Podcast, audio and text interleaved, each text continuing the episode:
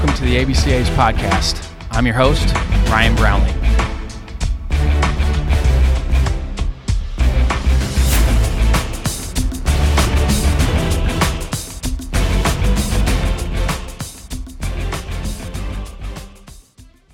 This episode is sponsored by Netting Pros. Netting Professionals are improving programs one facility at a time. Netting Professionals specializes in the design, fabrication, and installation of custom netting for backstops, batting cages, dugouts, BP screens, and ball carts. They also design and install digital graphic wall padding, windscreen, turf, turf protectors, dugout benches, dugout cubbies, and more. Netting Professionals is an official partner of the ABCA and continues to provide quality products and services to many high school, college, and professional fields, facilities, and stadiums throughout the country. Netting Professionals are improving programs one facility at a time. Contact them today at 844-620-2707 or info@nettingpros.com. Visit them online at www.nettingpros.com or check out Netting Pros on Twitter, Instagram, Facebook, and LinkedIn for all their latest products and projects. Make sure to let CEO Will Miner know that the ABCA sent you. Now on to the podcast. Next up on the ABCA podcast is Dr. Matt White. Dr. White is an orthopedic surgeon in Cedar Rapids, specializing in elbows and shoulders. He did his undergrad work at Notre Dame, went to medical school at Indiana University, and finished his residency at Wisconsin. After his residency, he went to Birmingham for his fellowship at the American Sports Medicine Institute, working with some of the world's best surgeons, including Dr. James Andrews. Dr. White and I have a relationship that goes back to my coaching days at the University of Iowa. I attribute my conversations with him over the last 16 years as to why I was able to keep players healthy. He was always right on with any diagnosis of players that I sent to see him. He and I are both passionate about arm health. We cover a lot of ground in this episode on arm surgery and arm health. My hope is that this is a great resource for parents, players, and coaches that are dealing with or will deal with arm issues. I trust Dr. White as much or more than anyone on this topic, which is why I'm excited to have him on for this episode. Let's welcome Dr. Matt White to the podcast.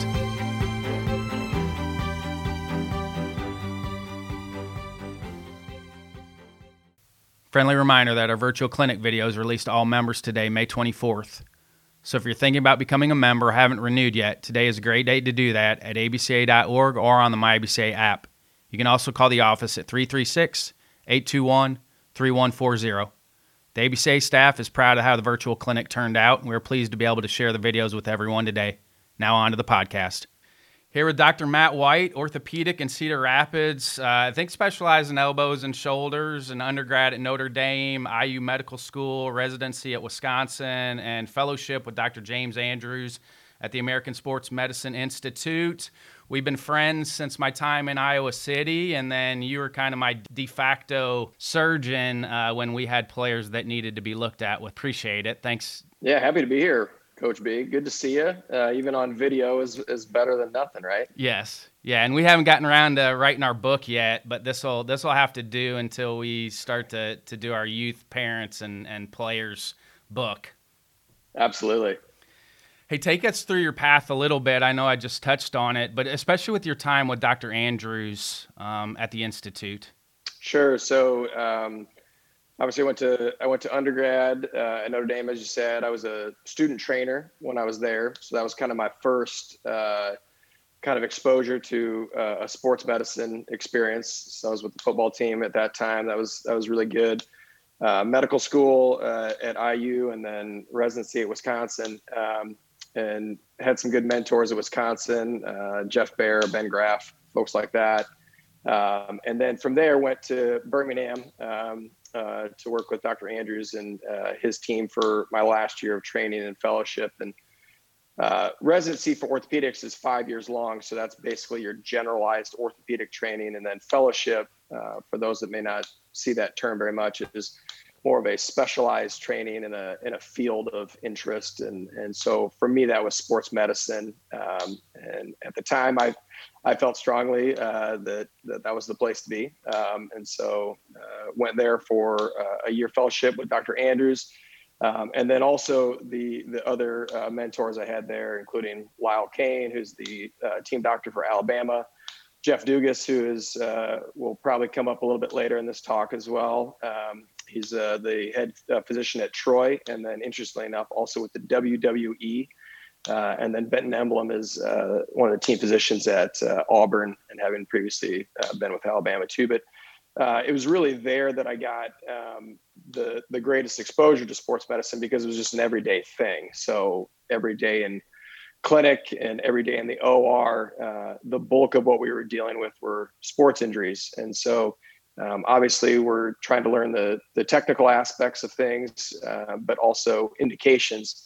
And so you can't really go wrong with being around that group of guys, particularly Dr. Andrews with his experience, you know, apropos to this, this conversation in baseball. I mean, we'd be there and, you know, there'd be, obviously we can't talk about specific individuals, but there'd be guys flying in from all over the country to be evaluated and to, you know, have opinions rendered by Dr. Andrews as to what may be going on, or sometimes even just second opinions of just kind of reassuring that, yeah, the folks that they had previously talked to were in the right and moving in the right direction. So it was exciting, because you got to see kind of these big name players, and, you know, you see them in vulnerable moments when they're struggling with injuries and they're trying to figure out what to do. But probably the coolest thing that, you know, I didn't probably have a good handle for when I was really interested in going down there is that Dr. Andrews and that crew, including Drs. Cain and Dugas and Emblem, they see youth athletes, they see high school athletes, they're seeing college guys, they're seeing top flight college guys all the way down to smaller school college guys. They're seeing everyone in between.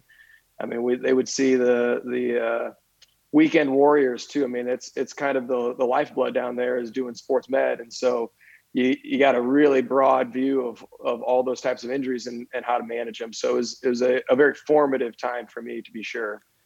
You brought up second opinions, and that's in one of my questions. I mean, when is it okay to reach out for a second opinion?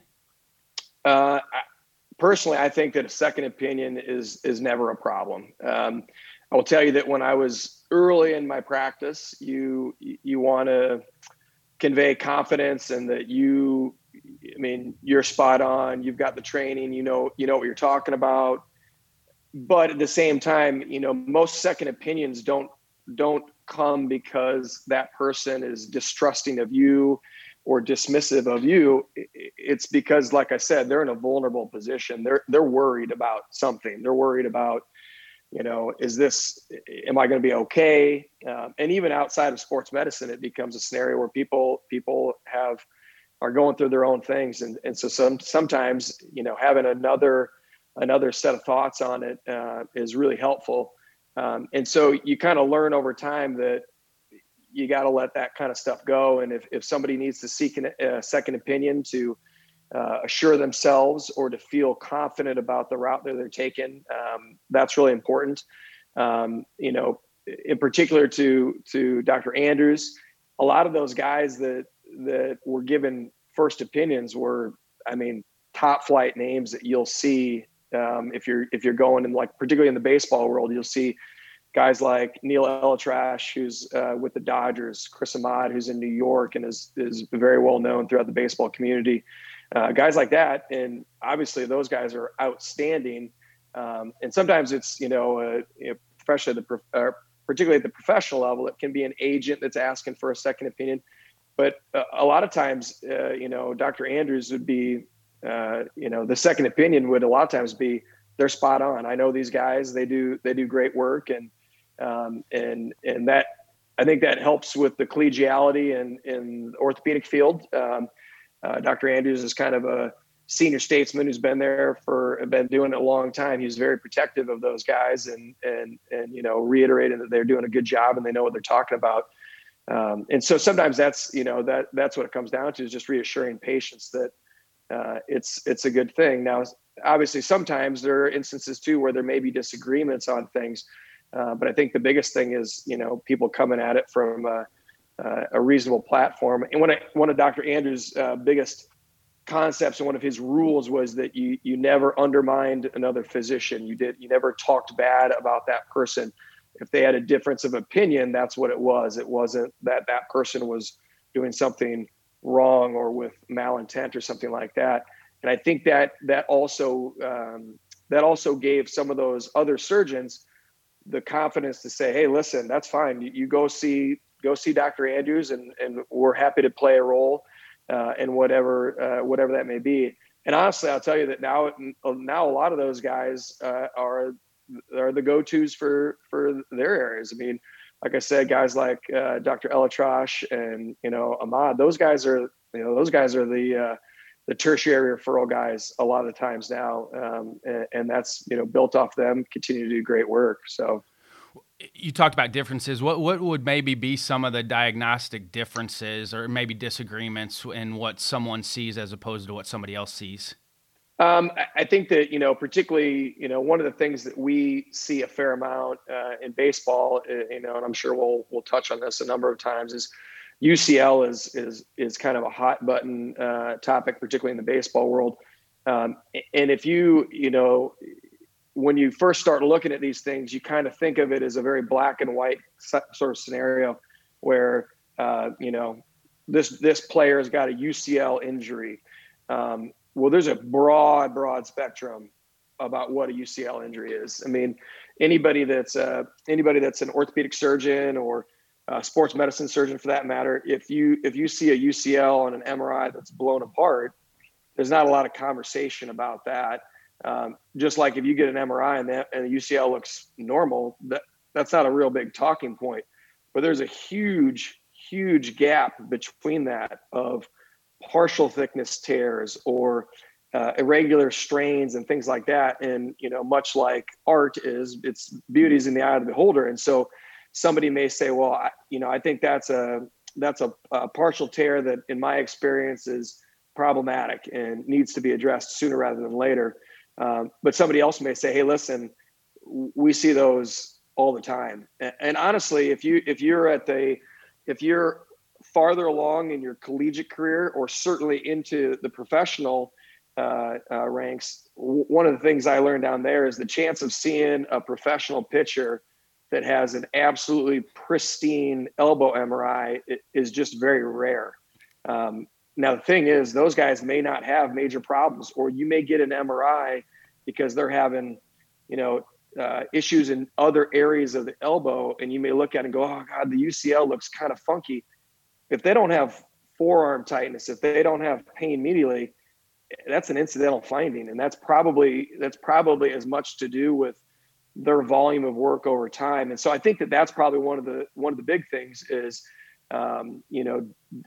differences in how you approach things and how you look at things and determining, is that something that we need to be worried about? Is that something that we need to look at? And Dr. Andrews and the guys in Birmingham would get a lot of MRIs sent down and to review. And particularly for the baseball guys, he was in particular would talk about, needing to lay hands on their elbow and ask them questions. I mean, shoot, if you watch any of those guys down there, those mentors that I described, they all trained with Dr. Andrews. And if you watch them in clinic, the bulk of what they're doing is asking questions just over and over, things like that. Pitch volume. How long have you been throwing? When's the last time you took a break? Does it bother you at this time? And you just keep asking questions, and you can get to a pretty good understanding of things. And then getting a chance to actually examine the person and see, is there pain here? Is there pain there? And the other thing they would do down there a fair bit is, if there was any question, they had a biomechanical setup with Dr. Fleisig, and certainly Kevin Wilk is a very well-known therapist in the PT world that's been down there for years with those guys. And they would have them go, these guys go down and throw with Dr. Fleisig or have an evaluation by Dr. Wilk and see, biomechanically and just kind of their baseline physical fitness where they were. And you can just do a lot of work in that setting. And I think that that's probably where it comes down to is, you know, some places don't have that that elaborate of a setup or that thorough of a setup. But, you know, one of the things that was imparted to us is you got to keep asking questions. You just got to keep asking, and you might get to a root cause in that regard. So I think that a lot of it just comes down to, you know, an individual's experience, what they may have seen. And that was a lot of times the wonder of Dr. Andrews is the wealth of experience that he had, that he could, you know, rely on previous experience in taking care of these guys. And so that's usually where differences come. It may be like, well, you know, in somebody like Dr. Andrews, you see, you know, thousands of UCL injuries versus somebody in a community practice that may not have seen very many or may not have a lot of experience with it. So what are the differences in some of the procedures now than when you first started? It just seems like there's a little bit different now with UCL and how you can attack it and help it get better. What are some of the different procedures now?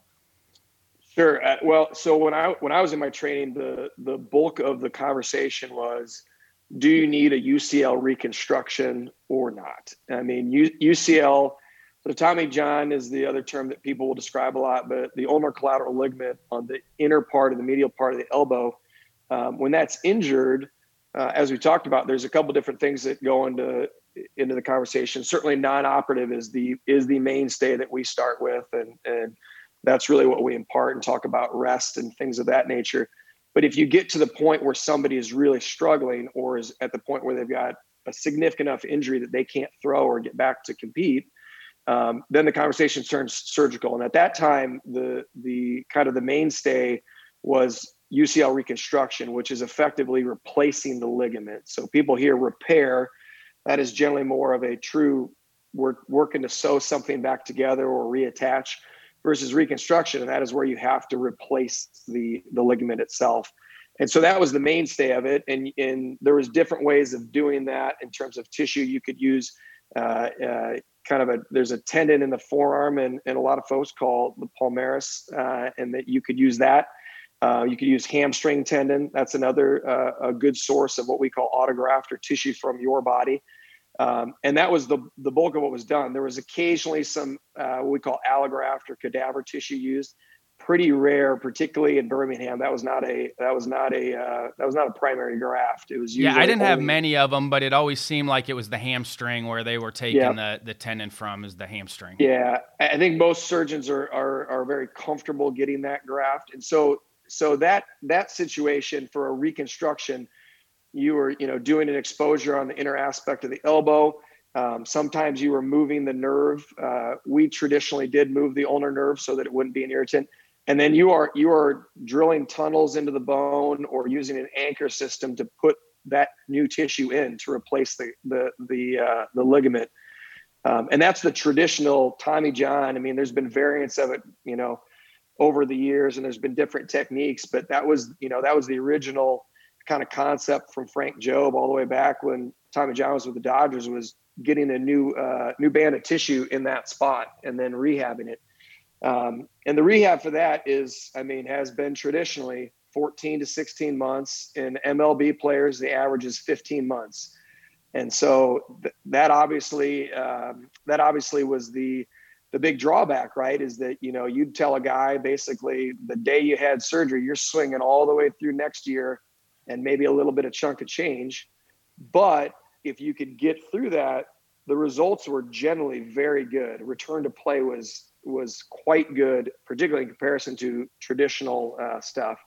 So that was the bulk of what was done. And then kind of in the last probably 8 years or so, there's been a little bit of a change into how we view things. Now, some of that stuff came out of Dr. Buddy Savoy, who's now at Tulane, and was previously in Mississippi, and his group was doing repairs of UCL in select positions and select situations, and was showing some pretty good results.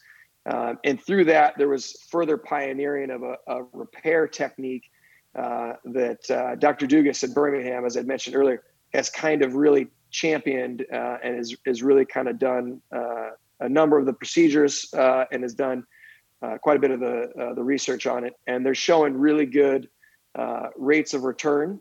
And so that technique is effectively utilized if somebody has a partial tear or what's considered a partial, you know, so with a repair as opposed to a reconstruction, what is it as far as percentage of a tear? Well, so in effect, if you've got probably 50% or more, a lot of folks just that's too much. They can't handle the torque on the elbow. Now, position of the tear is really important. So if you have what's called an avulsion, where the ligament pulls off of one side, either on the humerus side or the ulna side, if it pulls off, that's actually a really good situation for a repair because the bulk of the tissue is in good situation. If you can just get that tissue reattached and heal, that does really nicely. And so that's actually one of the best indications for that repair technique. But if somebody has a partial thickness tear within the main substance, oftentimes you can still do this UCL repair. And we use what we call a fiber tape or a collagen dipped tape that actually serves as a strut, an internal strut. We call it an internal brace throughout the orthopedic community. And what that does is it kind of backs things up while that tissue is allowed to heal. And so that's a technique that has really kind of been advanced in the last probably 8 years or so. The results have been good. And the recovery is much shorter. And that's what I was going to ask. What's the difference? And that's where I see, and I have a player who's at Indiana State now that had the repair that's pitching and pitching fine. He had issues last year when I took the job with the ABCA, but he's had the repair and he's throwing fine.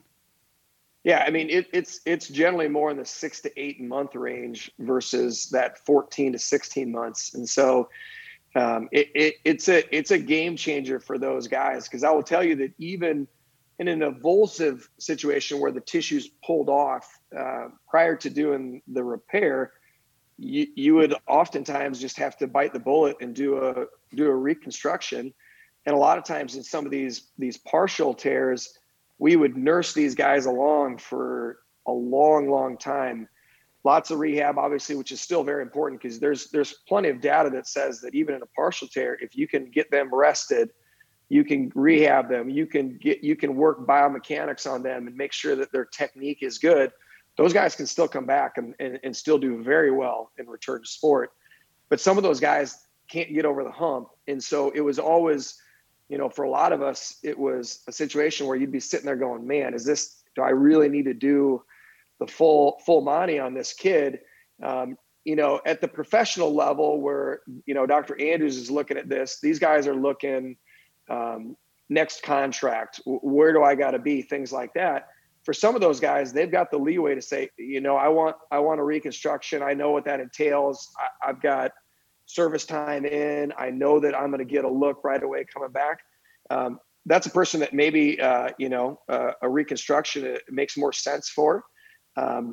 What I find in my practice, the repair is really good for is these guys that have these more of an avulsive tear or tear off of the bone.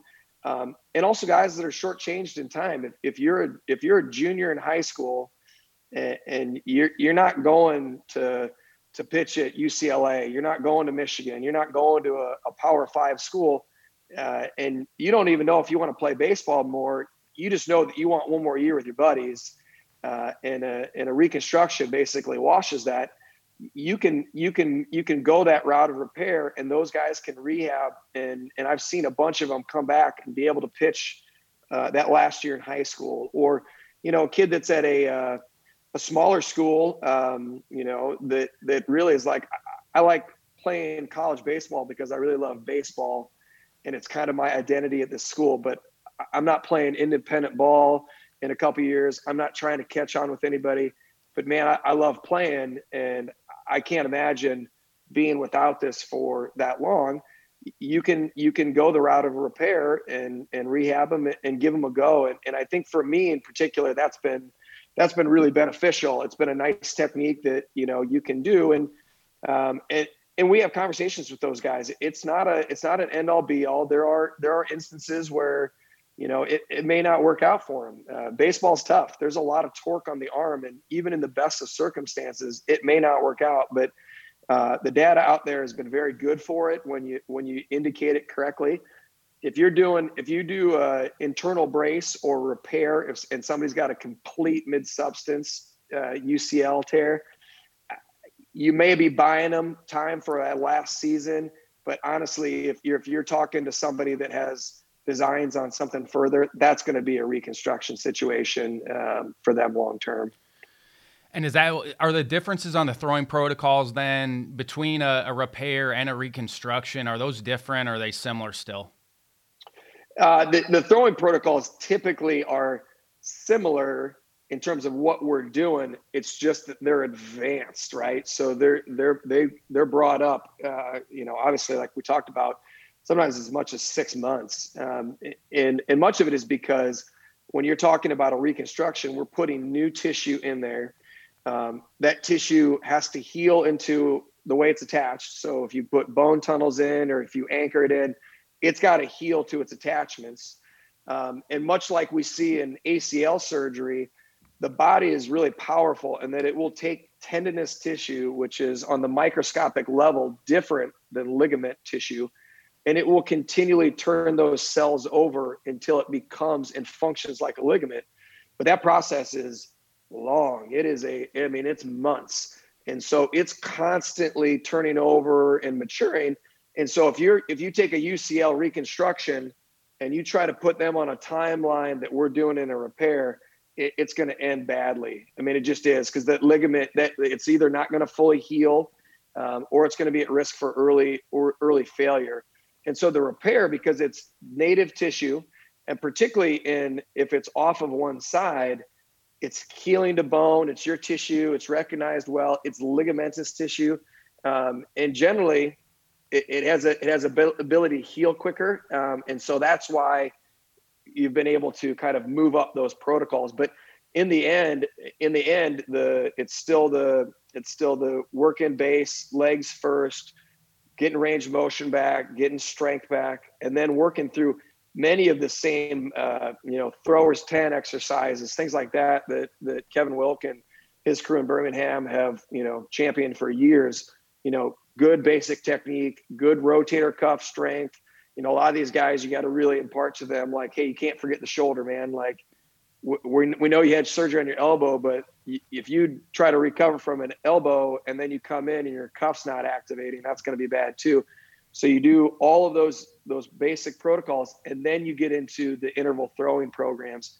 And those are, those have been pretty steady over the years. There's little tweaks to them, but generally speaking, it's still those same protocols. It's just scooched forward.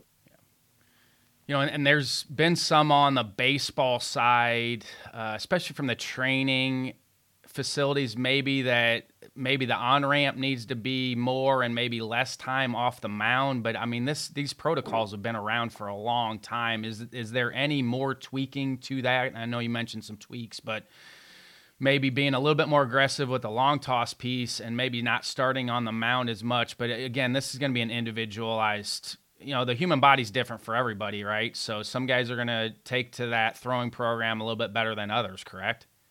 Oh, absolutely. I mean, the thing about it is, as I tell a lot of folks, when they're going through this recovery, whether it's elbow, shoulder, whatever it is, if you're talking about an interval throwing program, I think that most patients, most athletes, most athlete families think that it is a straight slope, straight up to the moon. And doc said, it's this many months and I got this throwing program, and it says this many weeks.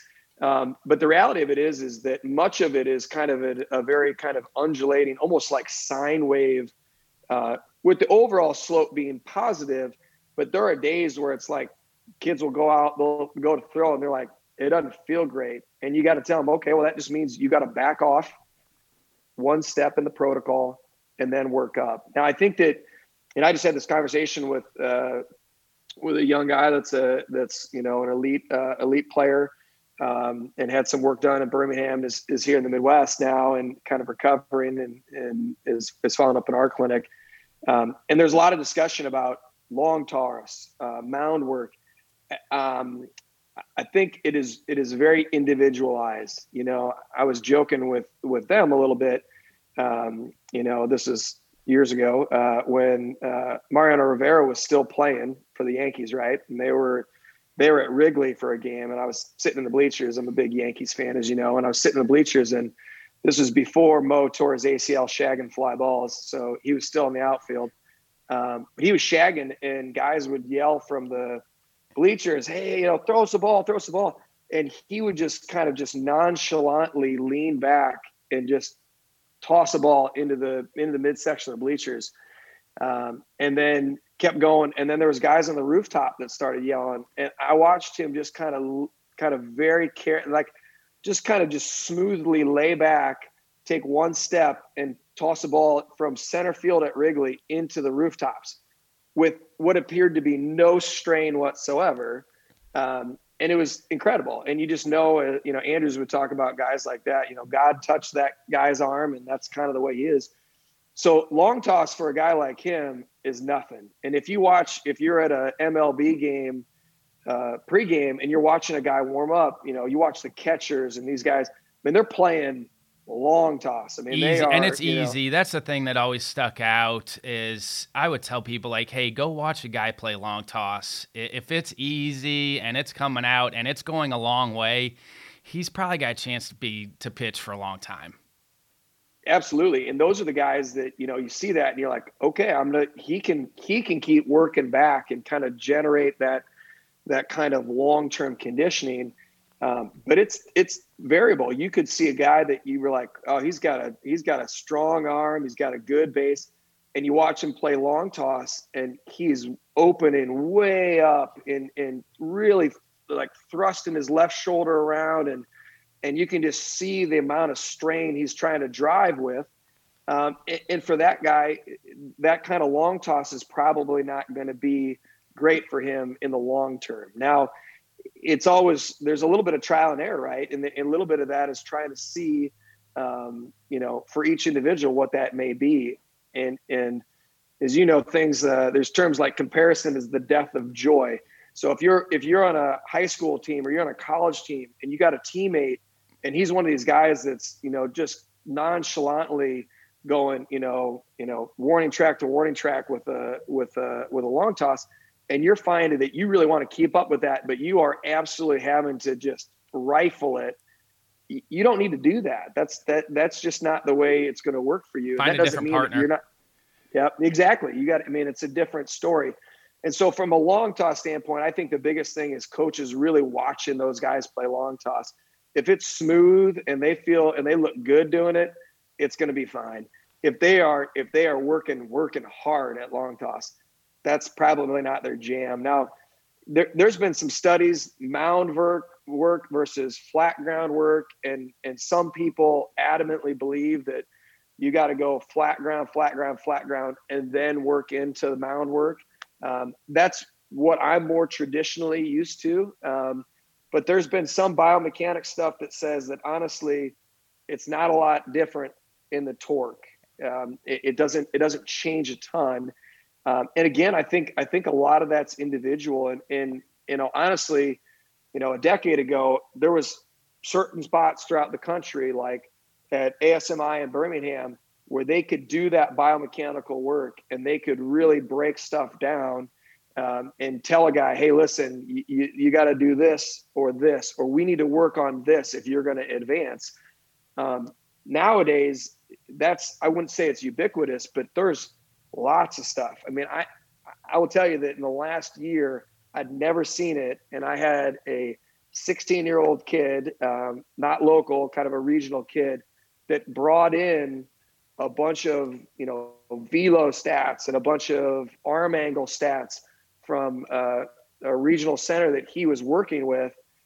And honestly, you know, for me, that's like tough. Like I'm focused day to day on, like, you know, surgical techniques, indications, things like that. So I'm getting, you know, I try to stay up as much as I can, but you get some of this, and sometimes it can be a little bit of overload for that stuff. And it really does come down to sometimes having a coach that's watching these guys play catch, watching them do a program, having good trainers that have been through this before and seen it. I mean, I tell you, Dr. Andrews does a really good baseball course that is injuries in baseball through ASMI. And this year they did it virtually, but I've been to it in person as well. I tell you, that is a great conference for any coach. There's a lot of focus on injuries. Yeah, you've sent me pictures from that before, and that's in one of my questions to talk about the conference, because you've sent me stuff while you were attending. Yeah, I mean, it's phenomenal. I mean, they do, obviously the surgeons are there. There's a lot of physical therapists. Guys like Stan Conti are there. Guys that have been trainers in the MLB for years and years. And it's interesting. You can get in your head, like, I gotta know all these data points, or I gotta think about like this. And I tell you, some of these guys that have been doing it for years, that maybe have a little bit of gray hair, maybe have less hair than I do, which seems almost impossible at this point in my life. But those guys, some of them, they will just harken back to, like, you got to get them going and you got to watch them and have them throw a little bit. And you can tell if something's going on or if they're feeling confident again. But that conference is awesome. I mean, I would highly recommend to any of your coaches that follow through ABCA. That's a great one. Some of that stuff, it may be, you're like, well, that may not be applicable to you, but there's some real pearls in there that can be effective. And certainly in person, it's a great way to network and ask questions, and even virtually they were doing it question-wise. But that's a really good one if there's coaches out there that really want to kind of get a little bit more background into that, so they have a little bit more a sense of how things can look with injuries, and then certainly with recovery as well. It seems like parents and players maybe aren't as trusting now with a diagnosis without an MRI. And, as a coach, how do you kind of battle that a little bit with a player that may be a little bit banged up and, okay, you need to stay on your rehab, or now it's time to just go get a picture because we're either going to know that they need surgery or we know that they're okay and they need to maybe push through some of that general soreness that they're getting because they're off routine a little bit? Yeah, I mean, that's a great question. In reality, that's probably one of the toughest things that we deal with. I thought that was the hardest thing as a coach to deal with players, because you want to be cognizant of their pain, because you don't know how much pain they're in. But you also know, as long as I was doing it, I had guys that maybe were a little tender that just needed to push through. But, you just had so much he say, she say without going to get a picture. So, where is kind of that cutoff? Yeah, so to me, it's a lot of it's the time frame, right? So if it's a scenario where, somebody's had pain for a couple weeks, my first question is always, what's been the routine over the last 2 weeks? Are you still throwing? Have you done rest? Are you in the training room? Have you tried any anti-inflammatories, things of that nature? If they say, well, no, I threw on Saturday and they're calling or coming in and it's Thursday, my answer is, hey, come on, let's be smart about it. I'll tell you, most of the coaches that I interact with, particularly at the collegiate level, have a good handle on that. I mean, I don't have, fortunately, and even in the high school level around us, as much as the North can be sometimes portrayed as a baseball vacuum, it's very popular, as in our area. And a lot of those guys have gotten pretty savvy about that. And nobody's willfully twisting their mustache and like trying to put these kids through things. So a lot of these guys that have been shut down or have been given a rest, or they've skipped a start, or they've avoided some bullpens for a little bit. And so if they've been resting, if they've been good about rehab, things like that, then to me it's the exam. If it's a nondescript soreness, then I'm going to have a conversation about, let's give it some time, let's rest, get back into your thrower's 10, make sure you're doing your band work stuff. I'll tell you, that's actually been one of the benefits is, band work has actually become a little bit more popular, I guess is the term, and people are starting to understand it better. So we're seeing more guys do that, which is certainly good preventative stuff. So if they haven't done that, hey, stuff, is there too much with that? I think it's like anything else. You see it, and I loved it, and I thought it helped our position players and our pitchers. Is there a chance for where's the cutoff where it might be too much, where it's now an overtraining thing? Well, I think it's certainly possible. I mean, you know, it's a situation where if I'm at a college game or even some of these high school games, you'll see a guy that's, you know, about to go on the mound, and he'll be 20 minutes of just lots and lots of work on the bands. And, you know, whether that, I don't know if that's his routine every single time or what, but you can imagine if that's what he's doing on a day on the mound, you know, you don't know what that is beyond. So it is truly like a happy medium, right? Like, you know, my son's 13, so we try to impart that stuff to the young guys, and you'll see those guys do what amounts to basically no band. They'll just go over there and be chit-chatting, you know, and then you'll see guys that are really getting after it. I think that, you know, it's all a balance, certainly. But, you know, and going back to that MRI question, if somebody's been dealing with it for a while, you know, it may be something where you got to pull the trigger on it.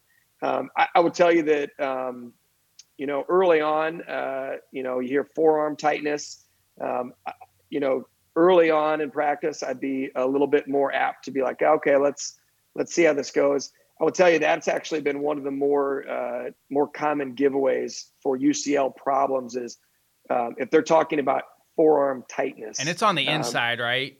Yes. On the inside of the elbow. Because I mean, just, first 2 weeks of practice at Evansville, we threw so much the outside of the elbow was barking, where you would cry almost during practice.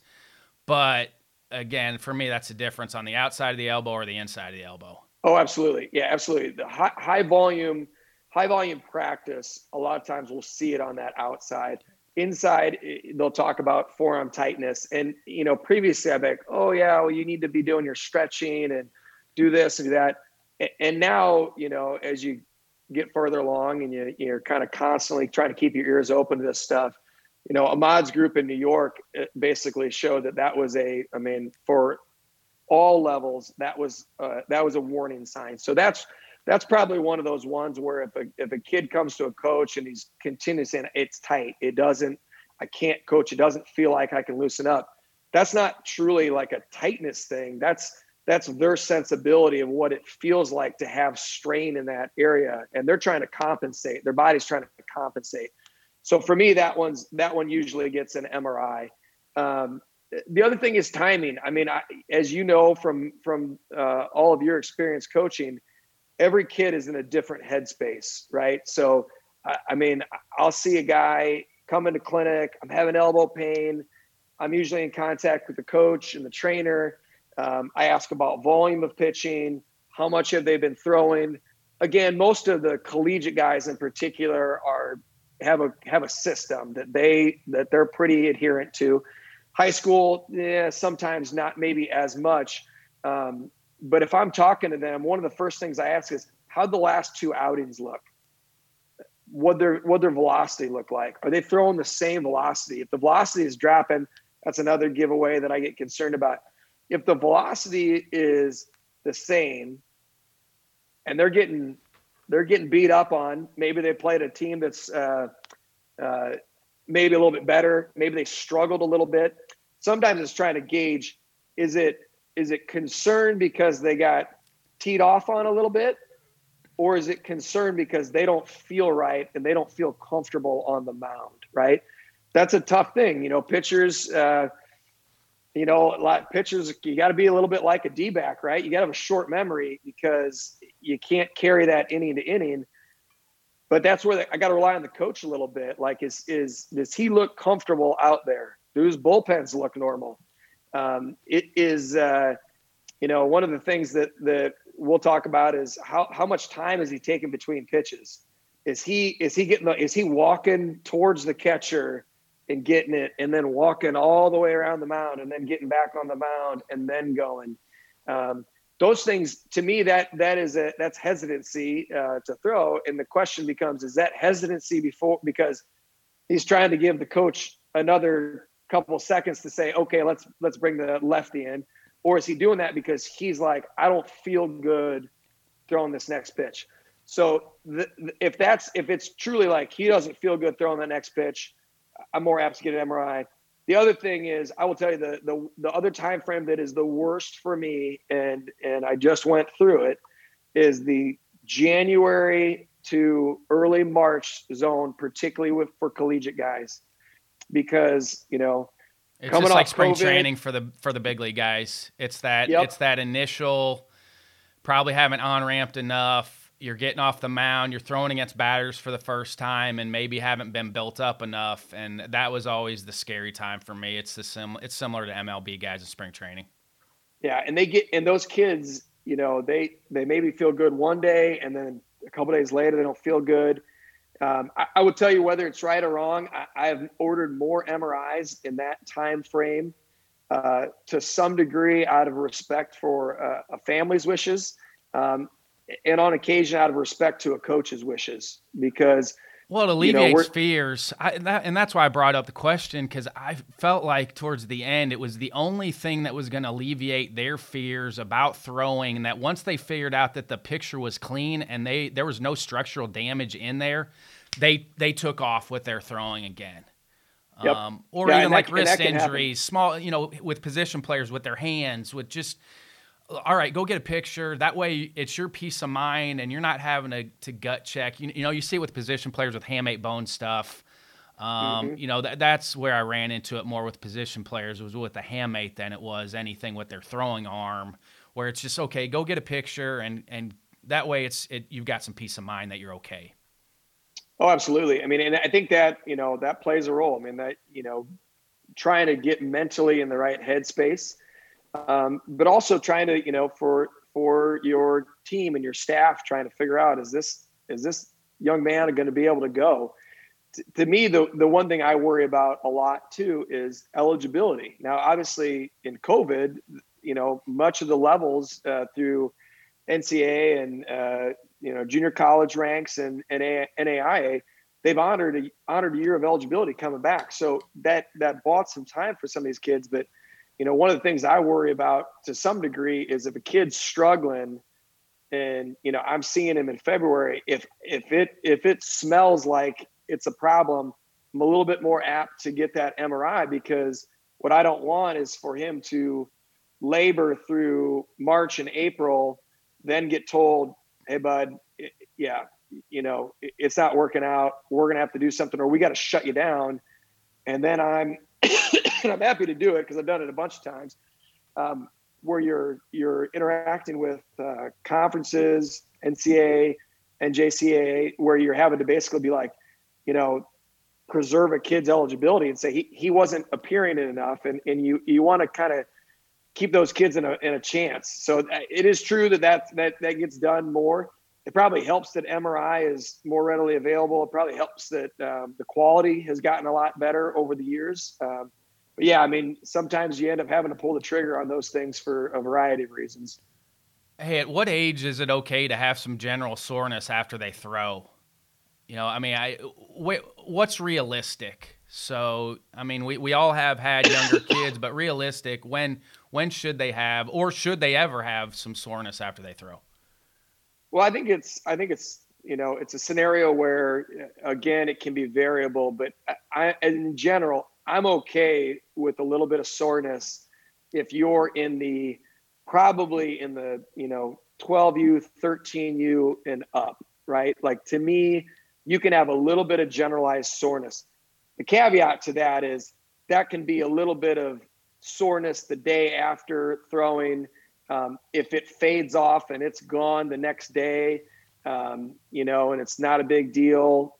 And a lot of it depends on where the soreness is. Like, if it's, I'll see some young kids with more triceps based stuff, or like you mentioned, sometimes, outer or lateral aspect, will get some soreness. If it's the day after, my recommendation to those kids generally is you got to get in some cardio, you got to stretch, maybe do some of your band work, You don't need to pick up a ball the day after throwing like that, and see if it's something where it's like, then it's the next day still sore. Well, to me, that's, that we're starting to get into red flag zone. If it's something where it's like, it feels like workout soreness, for me, outside of the elbow, back of the shoulder, that's a strengthening issue, and we need to get you built up. Inside of the forearm, front of the shoulder, that's where, if we have some pain there, those were more red flags for me. Yeah, absolutely. And that's true. If you're below, and honestly, 12U is even kind of a little bit like,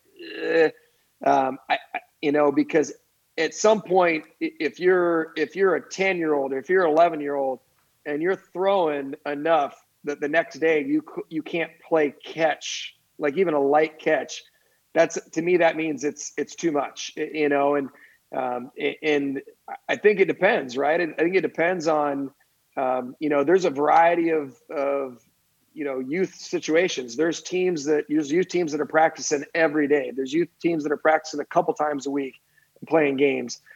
There's youth teams that are practicing once a week and playing games. And I think that, a little bit, it depends on volume, and a little bit depends on, are we gauging on those young guys what it's right. I think high school, you get to high school, it gets easier because, a good coach is watching those kids throw. A good coach that's been doing it a little bit has a routine, has pitch limits now. And I was going to ask you that. Have you seen some high school injuries go down now because of the pitch limits at the high school level? It's variable. So I think that pitch limits are great. I think that, here in Iowa, as you know, well, it used to be 16 innings a week. Yeah. That's not a pitch limit. That's not a pitch limit. That's an innings limit, which is two different stories. We, as you and I have talked about many a time, you'd see a kid for a conference situation that would take the bump on a Monday, complete game, and he's got 9 innings left this week. He's got 9 left. Thursday would be another complete game, and those kids would go 13-1 or whatever, and then at the end of the year it'd be tough. But pitch limits have helped. They have helped. I'll tell you, the difficulty for some of these coaches is it gets confusing because the pitch limits reset, right? So it basically becomes, I'd have to look it up specifically. I think it's 90, but if you throw 90, if you throw 90 early in the week, you're washed for a period of time, right? So you're kind of out. But there's lots of coaches that are savvy, so they're keeping them 87, so they've got another 40 pitches that week, as the year goes on, it goes up, and so you get higher. But in general, that's helped. It truly has, and that coaches are trying to have to figure out, like, okay, I got to be smart about games and how they're spaced. And if, the thing I've seen actually. And getting more people involved on the mound. Like, you got to maximize your roster then. You might have to have a kid work off the mound that may never throw an inning. We had to do it at Western a couple times. I was having position players that had pitched in high school throw bullpens and never threw an inning that spring, just in case we wouldn't have to bang some guys up, just in case they never threw a competitive inning that spring, but they were throwing bullpens on the side just in case we were going to have to use them at some point. Oh, absolutely. And I think that that's probably the thing that's been seen the most, is there's more guys that have to get in there. Now, some of these teams that, traditionally in our area would drop in 40 games. I mean, they'd max out, they'd play conference Monday, Thursday, and then go hit a 18 tournament on Saturday. I've seen those teams, even the traditional powers in the Midwest have backed off, and they're sitting more in that 30 game range because they may not have enough arms, but they also may say, well, we want to be careful about that. So that's helped. The inning issue was always, what's an inning, right? Like, an inning can be 5 pitches, super efficient. It can be 35 pitches and grinding and needing a double play to get out of it. And I think that, you know, fortunately, I think some of that like grinder mentality, at least the high school level and certainly the collegiate level, has gotten far better. So we're understanding that stuff. The time that honestly that I still struggle mightily with is like 14U and below. I mean, it is. Well, it's a tournament structure. Again, they're not, you know, some tournaments still are not using pitch limits. They're using inning limits. And like we said, like that's a completely different story. An inning and a pitch are a completely different story. Yeah. And it's tough because some of these tournaments may even say, yeah, we're going to do it, but that they got to get volunteers to work the concession stand and get an umpire that, you know, hopefully doesn't get yelled at all day. And so it's tough for them to monitor that. It's just a slippery slope. A good friend of mine that I coach with, his son was playing this last weekend and played a good team. And they sent a 12-year-old to the mound for 6 innings on, you know, the last weekend in April. And it's like, you just, you know, you think, okay, yeah, well, if it's 10 pitch innings, but you just know they're not. And so to me, I worry because I know that kid's not sitting out the rest of this week, right? He's not, you know, taking the week off, working back, and going to throw the next Saturday like a college guy is, right? Yeah, like college and pro guy is completely different. They have the rest of the week to recover. You know, even a pro guy who's on a 5-day schedule has 4 days to get ready for his next start. A college guy has 6 days. So, I mean, we always, you know, you joke, you know, 1 hour of rest for every pitch you throw competitively. So you could have a college guy on a 7-day schedule throw 120 pitches. He's got plenty of time to recover. High school and youth kids don't have that type of recovery time built in because they're playing other positions and they're playing way more games. That's the thing. A youth schedule, they may play 8, 9 games, 10 games in a week. College guys aren't doing that. Pro guys aren't doing that. No. And that's where the difficulty is going to come. It's, you know, it's the packed in games. We still see kind of these, you know, the term I use for it is mercenary kind of kids that, you know, may play with one team during the week. They may have a tournament one weekend with that team, but the next weekend the team's off. And there's another team that says, hey, we need you. We're going to Kansas City and we need a guy to be able to throw innings. That kid is at super risk because he's, you know, you can have a coach that's well-intentioned and he's doing his best. If that kid's throwing for another team, he may have no idea what's happening with that. The other one that Dr. Andrews used to hammer away at is particularly in the youth ranks, you know, pitching and catching is a anathema. It's not a good combo. You know, the days of, you know, a good friend of ours that coached locally here in high school, and again, you know, early on, everybody had the best pitcher caught the second game of the DH. Man, he was you would never not utilize him. And nowadays, you know, those guys even look back on that and they cringe because they know, you know, they're like, no, we never do something like that. And that's still happening a ton at the youth ranks. Like, well, Joey's going to throw the first 3 and he's going to catch the latter 3. Then he's not pitching the rest of the day, you know, so his arm's getting plenty of rest. And you're like, well, actually he pitched 80 and then he had 120 throws back to the pitcher. He took it down every inning. He loves to try to snap throw, pick off guys at first and third.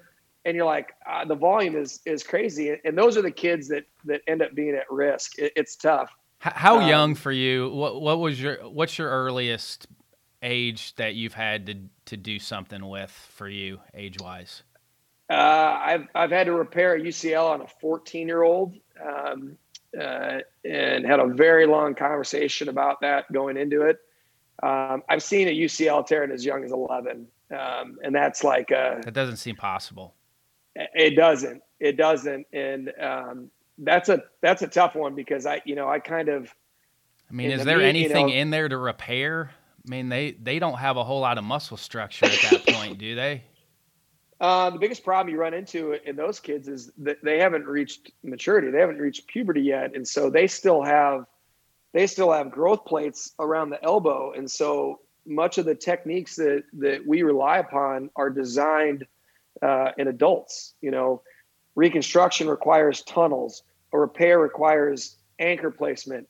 And those are in the areas of growth plates. And so, you know, yeah, that's going to shift, right? I mean, as they grow, those areas are going to shift.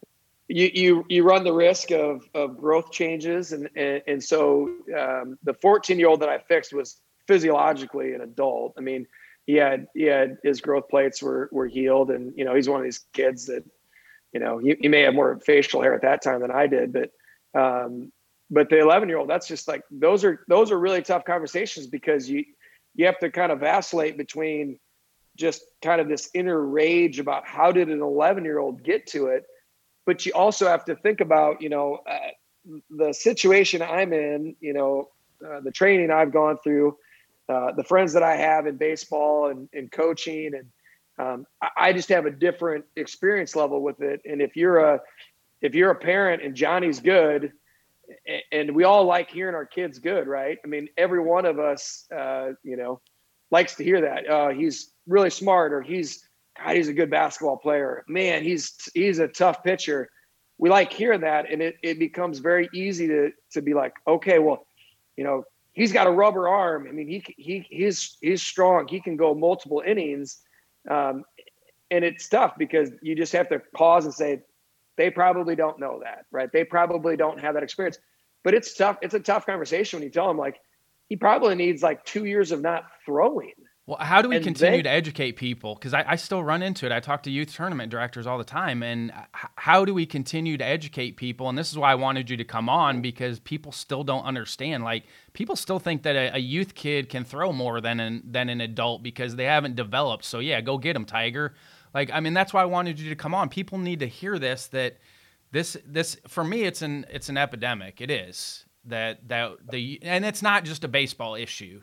Sure, you're seeing this with the other sports too, of kids specializing at a young age, so lower extremity issues with soccer players or basketball players. So it's not just a baseball issue, correct? Oh, absolutely. I mean, it is a, you know, it's obviously one of Dr. Andrews' passions. He's been very involved with the STOP program, which is basically, you know, really trying to focus on that. He's done that through Little League Baseball. Most articles that you see Dr. Andrews get interviewed for, it's definitely not patting himself on the back over the years. It's really harping on, you know, regional newspapers, you know, and stuff, where he's really harping on kind of these philosophies to try to get it out to the masses, because it's tough. I mean, it really is. I mean, one of the biggest things that he always talks about is, you know, kind of the professionalization of these young kids, where, you know, you've seen it, the kid that has, you know, his bat bag, and he's got a catcher's bag, and they've got 3 uniforms and 2 bats, and baseball is such a focus for them. Those kids have effectively become professional athletes. They're expected to compete at a certain level in every tournament, and there's pressures on them. And it's those pressures that beget, well, we got to get you with a pitching coach, and we got to work on this, and we got to do these things. And he talks about that a lot, where that creates pressures on these kids. The other thing that happens is the specialization just ends up being this kind of year-round phenomenon. I mean, traditionally, like when I was in fellowship, or even before that, I had 4 seasons growing up. People would be like, you're crazy. I had 4 separate sports seasons growing up. Like, it was 4 sports, and you'd play one season, move on to the next one, then move on to the next one. And baseball was summer. I mean, that's when it was. It was summer. Absolutely. It was a summer season. Absolutely. Until I got to high school, baseball was a summer season. Yeah, you'd go into the leaves start changing colors, and it was football. And then it would start getting cold, and it was hoops. I mean, you grew up in Indiana, right? I mean, hoops could have been even longer than that. But baseball, you know, in our area in the Midwest, the explosion of indoor facilities, travel teams, it's become 8-9 months out of the year at minimum. You know, like anything, There are some programs that do a really nice job and know how to manage that. And there are some that don't. And I think that's difficult. Especially the ones that have the weight room component with it. I mean, if you're diving into a program or someone to get involved with, if they have the training piece along with the playing piece where you can develop speed and agility and strength and some of that stuff, now we're maybe working in the right direction, because it's not going to be baseball for 12 months out of the year. Oh, absolutely.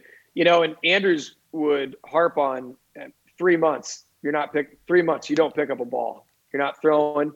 You got to give it rest. And one of the difficulties is if you tell a kid he can't pick up a ball and he only plays baseball, right? He may make it a month. Well, and mom and dad aren't going to want him around the house, or him or her around the house that much either. Correct. And so, you know, the safest workaround of that is, hey, play hoops, you know, go out for track, like do cross country, do football, play lacrosse, like do something else that occupies time. But at the same time, you know, you see all the draft data for the NFL. The amount of guys that are playing multiple sports, that wrestle, that play basketball, that play baseball and football, those are guys that they've got a defined season where I don't have the time to play football the way that, you know, I intend to, and to go and throw every night, you know, and so it creates this natural kind of block to things.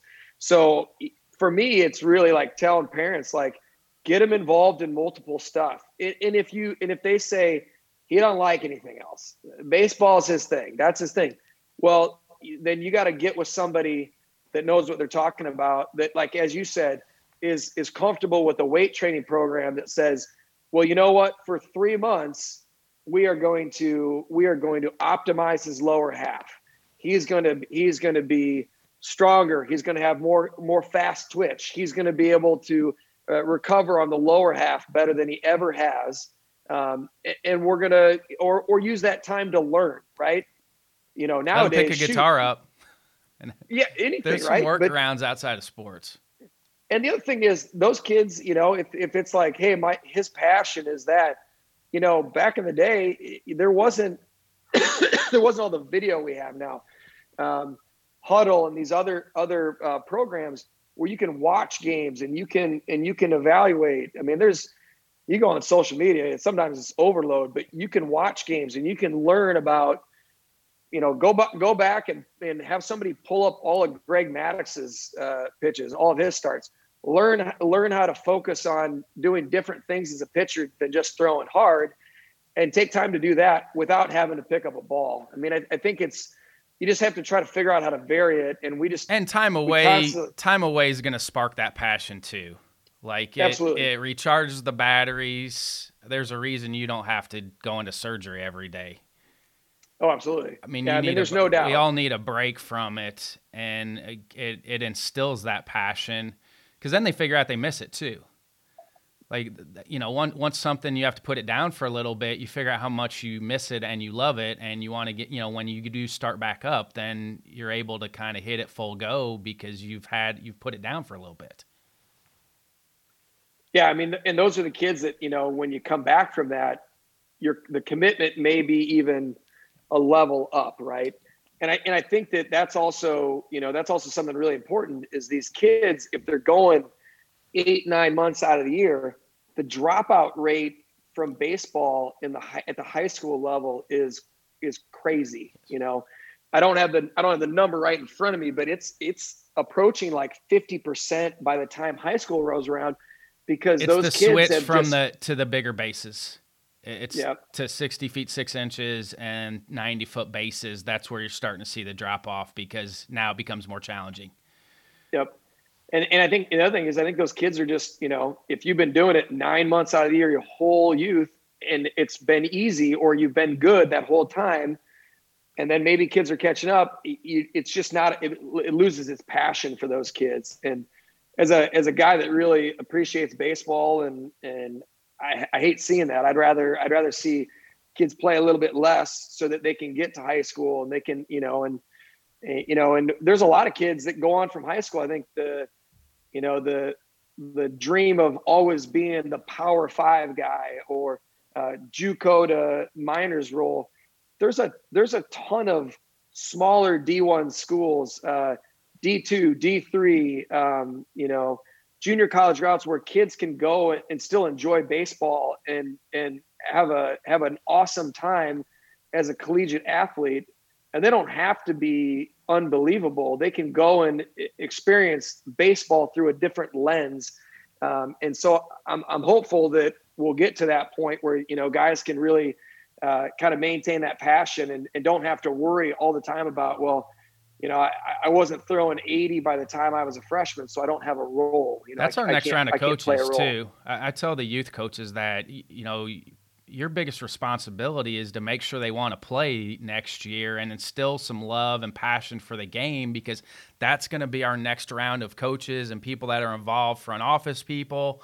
As kids drop out, you lose some really good coaches in there. You lose some lifelong baseball fans because it's no longer fun. So hopefully we can continue to instill that. Hey, what are some good things in practice that maybe you thought were good in theory, but aren't good in practice?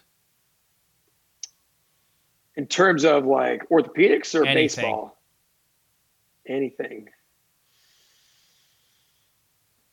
I think for me, personally, for both my practice, but just watching things, I think that a lot of us get in the zone of, as you're, particularly for somebody in my career pathway, but this is applicable to a number of different pathways.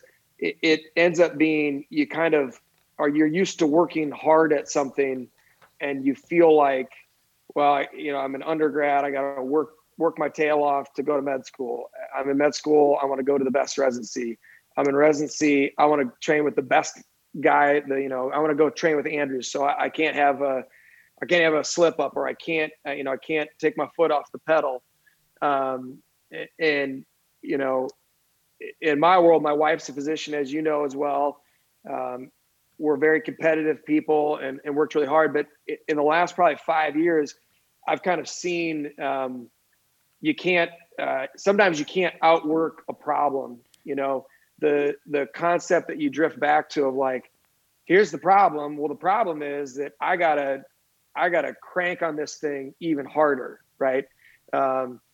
If my efficiency in clinic or the OR isn't where it needs to be, I gotta work on my staff harder, and I gotta expect more of myself to read more, to know the answer instantly, to be able to just kind of keep this stuff going. Same thing for coaches, right? Like, we've lost a couple games. I gotta get in, whether it's football, baseball. I gotta get in the lab. I gotta watch more video. I gotta pull this kid aside. He needs 1,000 cuts in the cage. And what I've seen is that. That can just be, that can be a spiral, right? In my practice, if you grind away on your staff a bunch, that doesn't make anything more efficient, right? Sometimes we don't know all the answers, right?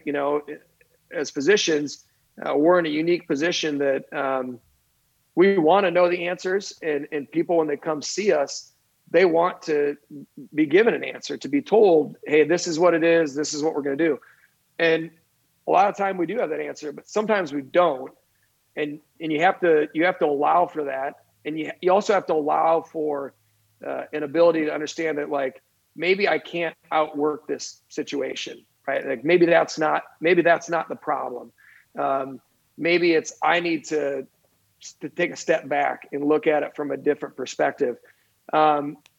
And the other thing is, like, just like anything, we're, as a physician, I'm competitive now. I mean, if I want to see more patients than the guy down the street, like, I want to do more surgeries than the guy down the street. I want to be respected in our community. I want all of those things. Anybody that's got a professional arc wants all of those things, whether you're a coach, whether you're a physician, attorney, engineer, business owner, whatever. You want some of that outside gratification, or that outside. When people tell you how good you are, it does feel good.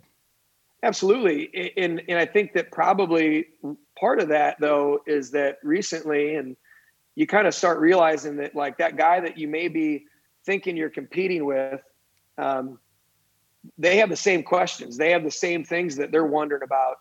And one of the things that I think is great about ABCA is that it's a network. I mean, you got guys that are going to your conferences or that are logging on social media or jumping on webinars and things like that. It's you know, a scenario where guys are collaborating. You may have a coach. There's more than enough room in the pool. I tell people that all the time. When I finally stopped looking around at what was going on outside and really focused on what I was doing individually and just trying to improve what I was doing, it opened the world up to me by not worrying about you. Just, you know, when your focus and attention is on somebody else, you lose a lot of the journey and the fun pieces of the journey because you're focusing on the wrong things. Yeah. And I think that ability to have, like, a, you know, whether it's a physician or a coach that's been doing it a while, that you may be like, well, I'm going to play their team next year. And I don't want any to go have a conversation with it. Well, that's just short-sighting yourself, right? It doesn't do any good. And most people have those pearls and they have those things that are out there. And you have to open yourself up to it. And you have to open yourself up to, like, saying, well, can I be of help to you at some point? Right. Instead of being like, well, I've got my zone and I'm going to provide this surgery. I'm going to provide this care. And I'm not opening it up to anybody else because I want those guys to come and see me. Eventually it just kind of chasms on you. It just crumbles down on top of you. And so having people that you can call and be like, hey, can you help me with this? Whatever. And we have meetings similar to you guys, but I think in the past I would go to those and I would take stuff in and I would be like, nah, maybe not. And now it's just a little bit more like, yeah, you gotta see things through different lens. And the other thing is I've seen, you know, guys that I consider mentors of mine, some of the guys down in Andrews, some of the guys at UW and Madison, and you see them when I was training with them, they're kind of where I am now. And now I see them and I see the balance that they have generated for themselves. And you say that's gotta be the goal. You gotta get somewhere with that so that you can, you know, you can take a step back and you can't just, you know, drive your way through a wall every time. Eventually you gotta know that you need some help from other people. And sometimes you don't know the answer, and it's okay to not know the answer. I think one of the things that I see from time to time with coaches is you get on, I mean, you and I have joked from time to time, you get on social media. And it's the same thing in the med side, but you get on coaching stuff. And what happens is these guys, you know, it's this way is the right way. He should be, you know, extending out his arms and finishing super high because we know that launch angle generates this. And another guy is basically saying, no, you got to lead with the knob of the bat. It's Tony Gwynn. We always need the ball in play. And sometimes there's no room. It's just like, this is the way. And in the reality is, if you watch kid, if I see, if you have a big, you know, 6'3" high school kid, if you're having him try to hit like Tony Gwynn, you're probably not a very good coach. So maybe he needs to have a little more launch angle. If you've got a little guy that's quick, if you're trying to teach him launch angle, get ready for a ton of fly balls to the mid portion of the outfield, because he can't generate the force. Same thing happens in pitching. You know, it's same thing happens in orthopedics, where it's like there becomes. You're making me feel better now, because I think it's across all professions. It absolutely is. There's dogma that, you know, you never do this. There was one of the godfathers of orthopedic sports medicine in the 70s and 80s would say ACL is not important. It doesn't matter. You shouldn't do anything with it. This is not a problem. You do the surgery. That was kind of at the advent of the ACL surgery as it was getting pioneered, and this particular surgeon went to every meeting he could possibly go to, and metaphorically would pound the fist on the podium and say, "This ain't it. You're doing it wrong. We got to manage it like this." And you come to find out, that's clearly not the case, right? We have better answers now. And so I think that, if you're dogmatically saying something, you probably need to every once in a while take a step back and look at it and say, am I sure that this is the correct way? And that's part of what the UCL repair stuff that has come out became. It became kind of this thing where reconstruction was, you got reconstruction. And we actually had a period of time where they would do surveys where guys literally thought, if I'm a college guy, if I'm a minor league guy, and I'm topping out on my velocity, I just need to blow up my UCL. I need to have reconstruction, and that's the answer. Then I have UCL. I'll pick up 4 or 5 miles an hour, and then I get a look. And that's a myth. I mean, that's clearly been debunked. So that became like. Hey, why do you feel like guys are throwing harder now? I mean, you're in the forefront of all of this. Why do you feel like the averages are ticking up? Well, I think there's two things. I think the training is far different. So, even when I was assistant coach in high school, the kids that threw hard, you'd see them coming down the hill wearing jean shorts and a tank top, and then they'd throw the practice uni on. And, it wasn't exactly like Kelly Leak coming off with a cig in his mouth, but there was times where you're like, you haven't lifted in weeks. Like, and they still throw hard, but if you take a kid like that and you get him in a program where he's lifting more and he's doing more physical conditioning, he's just going to there's no doubt by nature of that, he's going to throw harder. Some of it is biomechanics, right? Some of it is, guys like Kyle Bodie and guys through like Driveline. Those guys are developing programs that are trying to safely get kids to throw harder, to get more velocity. And I think that there's some good stuff with that. But I think it's probably a combination of the two that makes the biggest difference. There's probably also, to some degree, I mean, this is completely anecdotal, but I feel like I'm seeing kids are just bigger. Like they just seem to be bigger. I think that's the training piece too. I think kids are training earlier. They're in the weight room earlier. The decel work for me, that's, they say it, if you develop stronger brakes, then the arm can go faster. And that's where we're at. We're developing stronger brakes with the decels now where they can go faster with their arm without getting hurt. Hey, what do nutrition, sleep, and hydration play in injury prevention? I would say it's not the final frontier for us, but it's definitely the next thing. I mean, I agree. When we care for athletes or, weekend warriors as well, you can have situations where an individual has the perfect indication for something.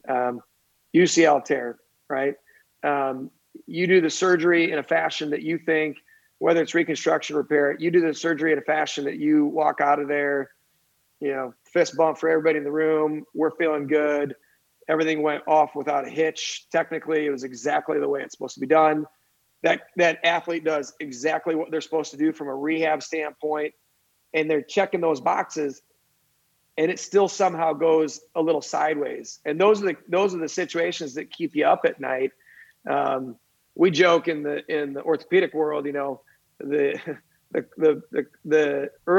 thing that messes up a great surgery is follow-up, right? If you follow up enough people, some people don't do as well. And those are the ones that you lay awake and rack your brain on. And you go back and you look, okay, you go back through the therapy notes. Good. They're with a good therapist that you trust. They're following a protocol. All of that's looking good. What is it? And I believe that there are these kind of these gray areas that make a difference, right? So you mentioned sleep. If you're going into your rehab and you're half zonked because you're not sleeping well, right? That's a problem.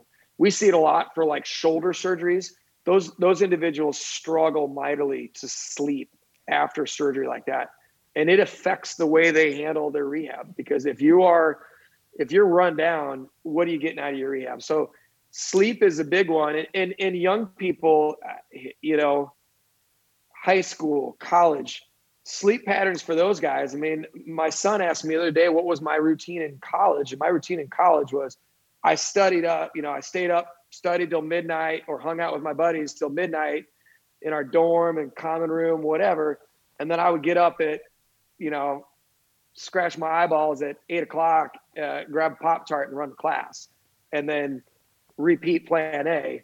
And that happens now. I mean, kids, they're just up a lot, and in college, it's hard to wind down. You got a lot going on. College athletes, you may have a very irregular schedule. You may have practice, you may have group meetings, you may have a test first thing.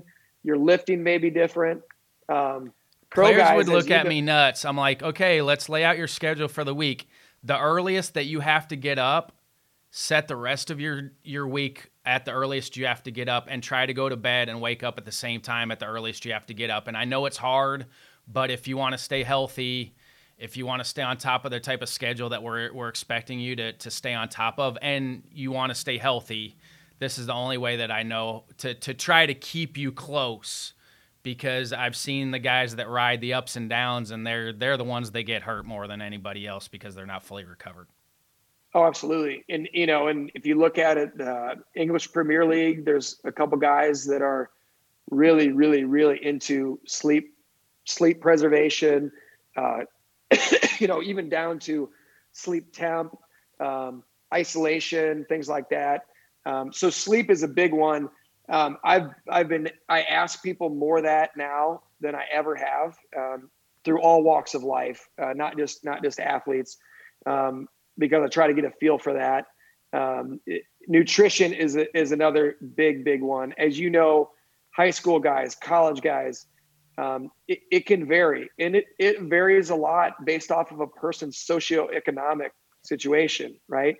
You can have a scenario where you've got a family that is like, we go through Trader Joe's and we get all of these things that this, and this, and mom or dad is really into this. And so they're just zeroed in on everything. And then you can have another kid who's like, I get lunch at school. And then, I share dinner with, my 8 siblings, and it's not as prevalent for them to be able to get full nutrition. So that's something where you talk about like food programs in schools make a big difference. I think training table stuff, particularly at the collegiate level, getting that back, and getting that going. So that's covered for these guys. Obviously that's really important, but it really is, talking to kids, it's a little bit easier for coaches, as you get to know kids, at whatever level you're at, to be like, hey, what's your nutrition the day before and the day of pitching? What are you eating?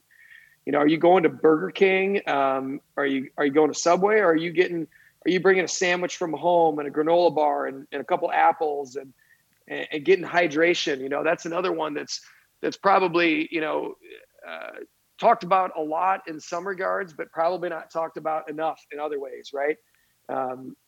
That's really important. And nowadays there's a lot of us that like vitamin D deficiencies, vitamin C deficiencies, things of that nature. Anybody that's got,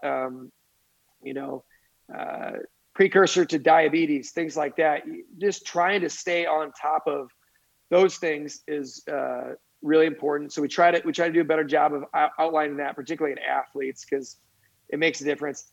The last thing, honestly, I will tell you that, and this is something that I watched when I was down with Dr. Andrews, and I knew it, and I saw it, and I saw the value of it. But, the farther along you get in practice, you realize that so much of what we do And I certainly don't do this to demean my psychiatry or psychology colleagues, but there's a lot of times where you feel like you're doing mental health checks on people, right? You do a surgery and the person comes in and they're not sleeping well. They just look like they're kind of a zombie. You're talking to them about that. This doesn't make any sense. Why are you struggling so much? Your knee or your elbow or your shoulder looks good. Why do you perceive it to be, why do you perceive yourself to be behind? That's Psycho-Cybernetics. I mean, that book is out there, Psycho-Cybernetics, but for anybody that hasn't read it, I don't know if you should dive into it or not, but it was with a plastic surgeon, and it was on people's mentality. And if they had a good mentality going into the plastic surgery, they would think that they looked great. But if somebody didn't have a great self-image, it could have been the best plastic surgery in the world, and they would have thought they were still ugly. Like, that book is phenomenal. Augie Garrido is a big fan of Psycho-Cybernetics. Yeah, I mean, it kind of plays a huge role, and we try to even outline beforehand, if we're going into a surgery, we're going into it because we believe that it's going to help. We're not just throwing stuff at a wall and seeing what sticks. But I think that's a situation where when you're talking to people, what's your perception of this? Well, I think I'm behind. Why do you think you're behind? Oh, because my teammate had a similar surgery and he was doing this, or I have a buddy that pitches at Georgia Tech and he recovered from it quicker, or he didn't have to have surgery. Why, there's all sorts of things, and it can also be like, what's the situation like at home? What, how's school going? Are you struggling in school? It's tough. It's not something that anybody really likes to ask sometimes, but like, it's probably a little bit, you got to be careful of it without prying too much. But in discussion about social stuff, I mean, these kids are also, high school, college kids, they're also going through life development where they're talking about there's girlfriends, there's boyfriends. They're trying to navigate that social life, and be an athlete, and it plays a role. It really, really does. And I think sometimes, the thing that impacts that a lot is having a good trainer wherever you're at, whether it's high school, college, pros. Those guys are without a doubt, like amateur psychologists to a degree, because they're the ones that they interact with the most.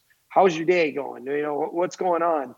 And as a surgeon, we lean on them heavy. The different places, the schools I take care of. I mean, whenever I see a kid, that's one of the first calls I make is, how are they doing? Do they seem happy? Are they coming in for therapy? Are they doing stuff that they should be doing? And you can sometimes glean a lot out of that alone. Do you have a fail forward moment? I mean, it seems like you've checked every box along the way and done everything that you've wanted to do, but do you have a fail forward moment, something that you thought was going to set you back, but 12 months down the road, you thought ended up being a good thing? Oh, I mean, my wife and I joke all the time that we have all sorts of moments where, at the time you think it's the end of the world. When I was an undergrad, and this is the story I don't tell very often. But when I was an undergrad, I thought that I was very competitive for medical school, and was sure of a place that I wanted to go. And when you're that age, you have so much, when you're sure of something, you're sure of it, right? When you're that age, when you're 21 years old, it's like, well, duh. I mean, the obvious pathway is this, and when I was in undergrad, I was like, well, I'm going to end up at this medical school, fill it out. This is going to be a good summer. I'm going to enter next year. It's going to be great. And all my stuff was competitive, and I got into a few other medical schools that were very good and very nice to see. But didn't get into the medical school I wanted. And I mean, I wouldn't call it a tantrum, but it was hard to see. That's a situation where you're like, they screwed up. This is on them. This is a problem. And I kind of knew that that was where I wanted to go. And well, I said, well, I'll sit out a year and do this. And my wife is a year behind me at the time, was going to go to medical school. And I ended up deciding that I was going to take a year and we were going to enter together and just make it so we were on path. And went through the whole process again, you know, upped everything, CV even more full. And it still didn't work out at the medical school that I wanted. And I remember just being like staring at the letter and, disbelief and, heartbroken is probably a little bit dramatic, particularly given what other people go through and what that scenario is. But it was definitely one of those things where you eventually have to took that in stride, went to Indiana Medical School, and I wouldn't have traded that for the world. I mean, my experience there was... It worked out the way it was supposed to work out, didn't it? Phenomenal. And yeah, and I think that, that's happened a couple times. In my pathway, in terms of jobs and just different experiences, and in getting to know people, you look back and you think about, well, how did I get to know that person? You're like, oh shoot, it's because of this. I was going to do this and that didn't work out and it ended up being this. And so, things truly, it's so cliche, things work out for a reason. But when you're in the moment, it's tough, but it's true that you have to have to say, well, that's the pathway it's going to be. And you make the best of it and you try to optimize as much as you can. Well, this is why you have friends outside of your professional arena. And it was dumb luck that you and I met, through Andy Gann. It's a great friendship, but I would ask you about medical sales sometimes. And you would be like, Ryan, there's gonna be a beautiful spring day. You're gonna look outside and you'll be like, why am I in this operating room? I should be out on a baseball field somewhere. So I always appreciated our talks that we would have outside the baseball arena. Phenomenal. Absolutely. I mean, there's plenty of us that, look outside and long for that. And then if you have a day where nothing's going on, sometimes you wish you were in the OR. So I get the sense of that. And certainly I appreciate our friendship. As you said, we've known each other for probably going on a decade now. It all runs together now. What are some final thoughts you have or some things that we missed, maybe some resources for parents or players listening in to kind of tie the loose ends here? I think the biggest thing for me is, there's stuff online, particularly as it relates to pitch count stuff. So if you're a youth coach, you can look it up. I mean, Google, Dr. Andrews pitch count. I mean, he's been remarkably consistent with that over the years. Other stuff that I think is important, know how to throw a fastball first, right? Then a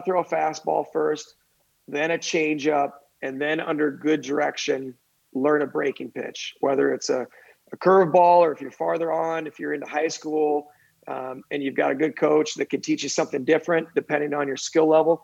But learn to locate a fastball, change up.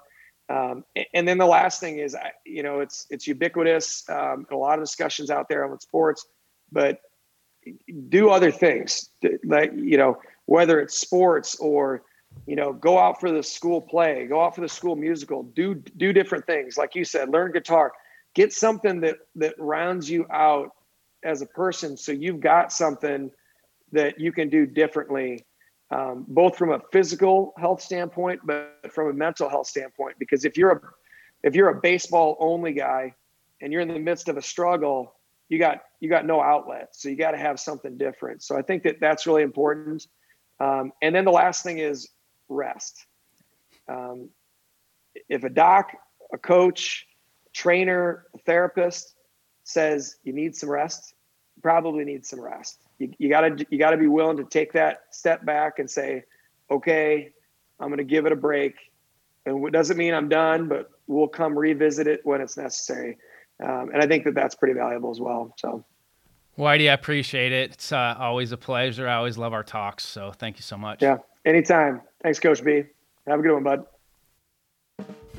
Thanks to Dr. White for jumping on with me. Dealing with players having arm issues was always a challenge as a coach. He helped me so much, and his diagnosis was always spot on. I hope that you don't have to deal with arm issues, but looking at the trends, it will probably affect you at some point. Thanks again to John Litchfield, Zach Hale, and Matt West in the ABCA office for all their help on the podcast. feel free to reach out to me via email, rbrownlee@abca.org, Twitter, CoachB_ABCA, Instagram, RyanBrownlee17, or direct message me via the MyABCA app. This is Ryan Brownlee signing off for the American Baseball Coaches Association. Thanks, and leave it better for those behind you.